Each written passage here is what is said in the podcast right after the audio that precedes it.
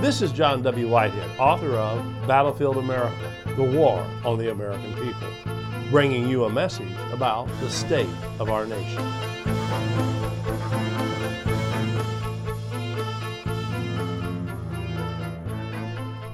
A psychotic world we live in. The madmen are in power, once wrote Philip K. Dick. If you haven't learned that by now, let me warn you. You should be aware of anything the government insists is for our own good. Take the Biden administration's Infrastructure Investment and Jobs Act as an example. Given the deteriorating state of the nation's infrastructure, aging highways and bridges, outdated railways, airports, and so on, which have been neglected for years in order to fund America's endless wars abroad, it would seem like an obvious and a long overdue fix. Yet there's a catch. There's always a catch. Tucked into the whopping $1 trillion bipartisan spending bill is a provision requiring automakers to prescribe, and I'm quoting here, a federal motor vehicle safety standard for advanced drunk and impaired driving prevention technology and for other purposes. Unquote.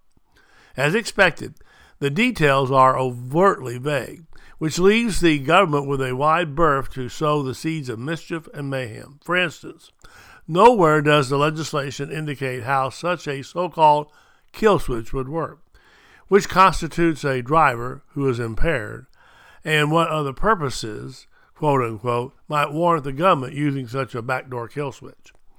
These vehicle kill switches may be sold to the public as a safety measure aimed at keeping drunk drivers off the road, but they will quickly become a convenient tool in the hands of government agents to put the government in the driver's seat while rendering null and void the Constitution's requirements of privacy and its prohibitions against unreasonable searches and seizures. Indeed, when you think about it, these vehicle kill switches are a perfect metaphor for the government's efforts to not only take control of our cars, but also our freedoms and our lives. For too long, we have been captive passengers in a driverless car controlled by the government, losing more and more of our privacy and autonomy the further down the road we go. Just think of all the ways in which the government has been empowered to dictate what we say, do, and think, where we go, with whom we associate, how we raise our families, how we live our lives, what we consume, how we spend our money, how we protect ourselves and our loved ones, and to what extent our rights as individuals can be displaced for the sake of the so called greater good. In this way, we have arrived way ahead of schedule into the dystopian future dreamed up by such science fiction writers as George Orwell, Aldous Huxley, Margaret Atwood, and Philip K. Dick. In keeping with Dick's darkly prophetic vision of a dystopian police state, which became the basis for Steven Spielberg's futuristic thriller Minority Report, which was released 20 years ago.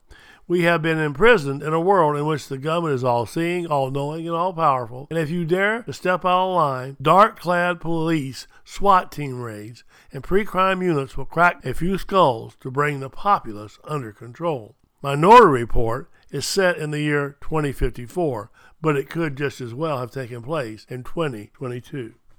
Incredibly, as the various emerging technologies employed and shared by the government and corporations alike facial recognition, iris scanners, massive databases, behavior prediction software, and so on are incorporated into a complex interwoven cyber network aimed at tracking our movements, predicting our thoughts, and controlling our behavior.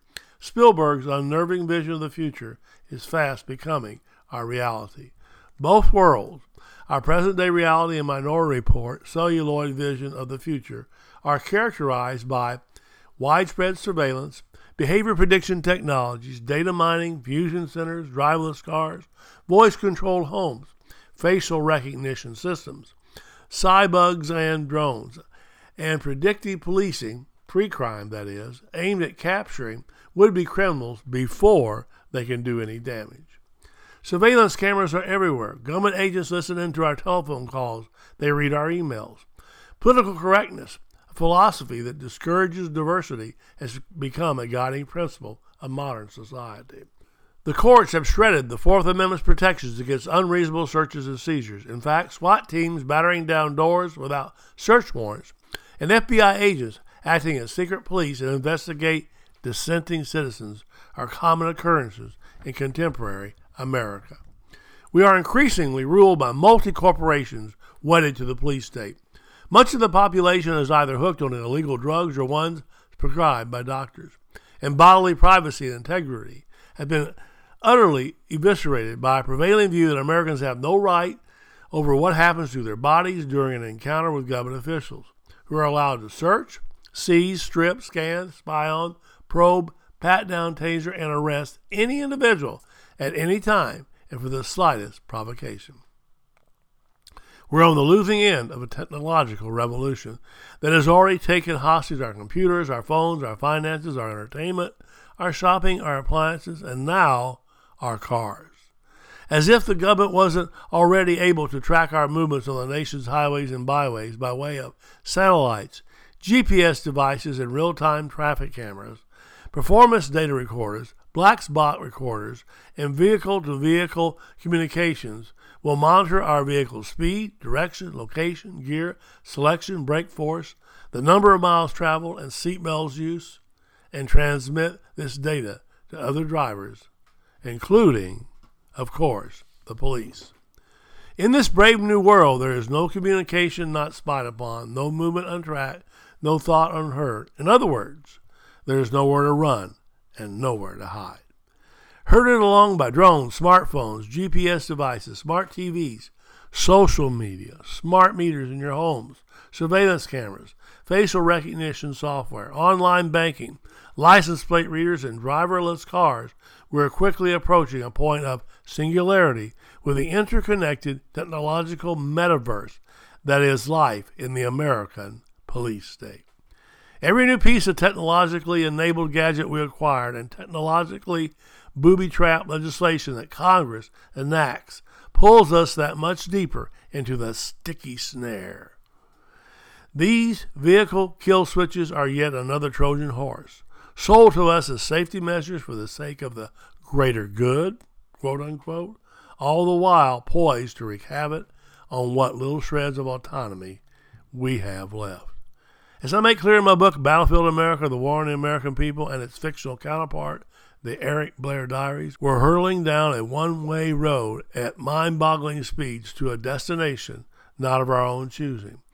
The terrain is getting more and more treacherous by the minute, and we pass all the exit ramps.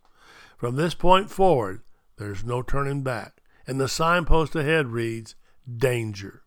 Time to buckle up your seatbelts, folks we're in for a bumpy ride. The Rutherford Institute is doing its part to push back against the police state and make the government play by the rules of the Constitution. But we can't fight these battles alone.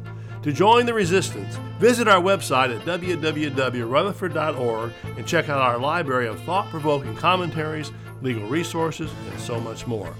Subscribe to our email alerts, and I will send you my weekly commentary Rutherford press alerts, and a weekly rundown of pertinent headlines and news articles to keep you apprised of the growing threats to our freedoms. And finally, if you are able, please consider making a tax deductible donation to the Rutherford Institute by again visiting us online at www.rutherford.org or donate using PayPal.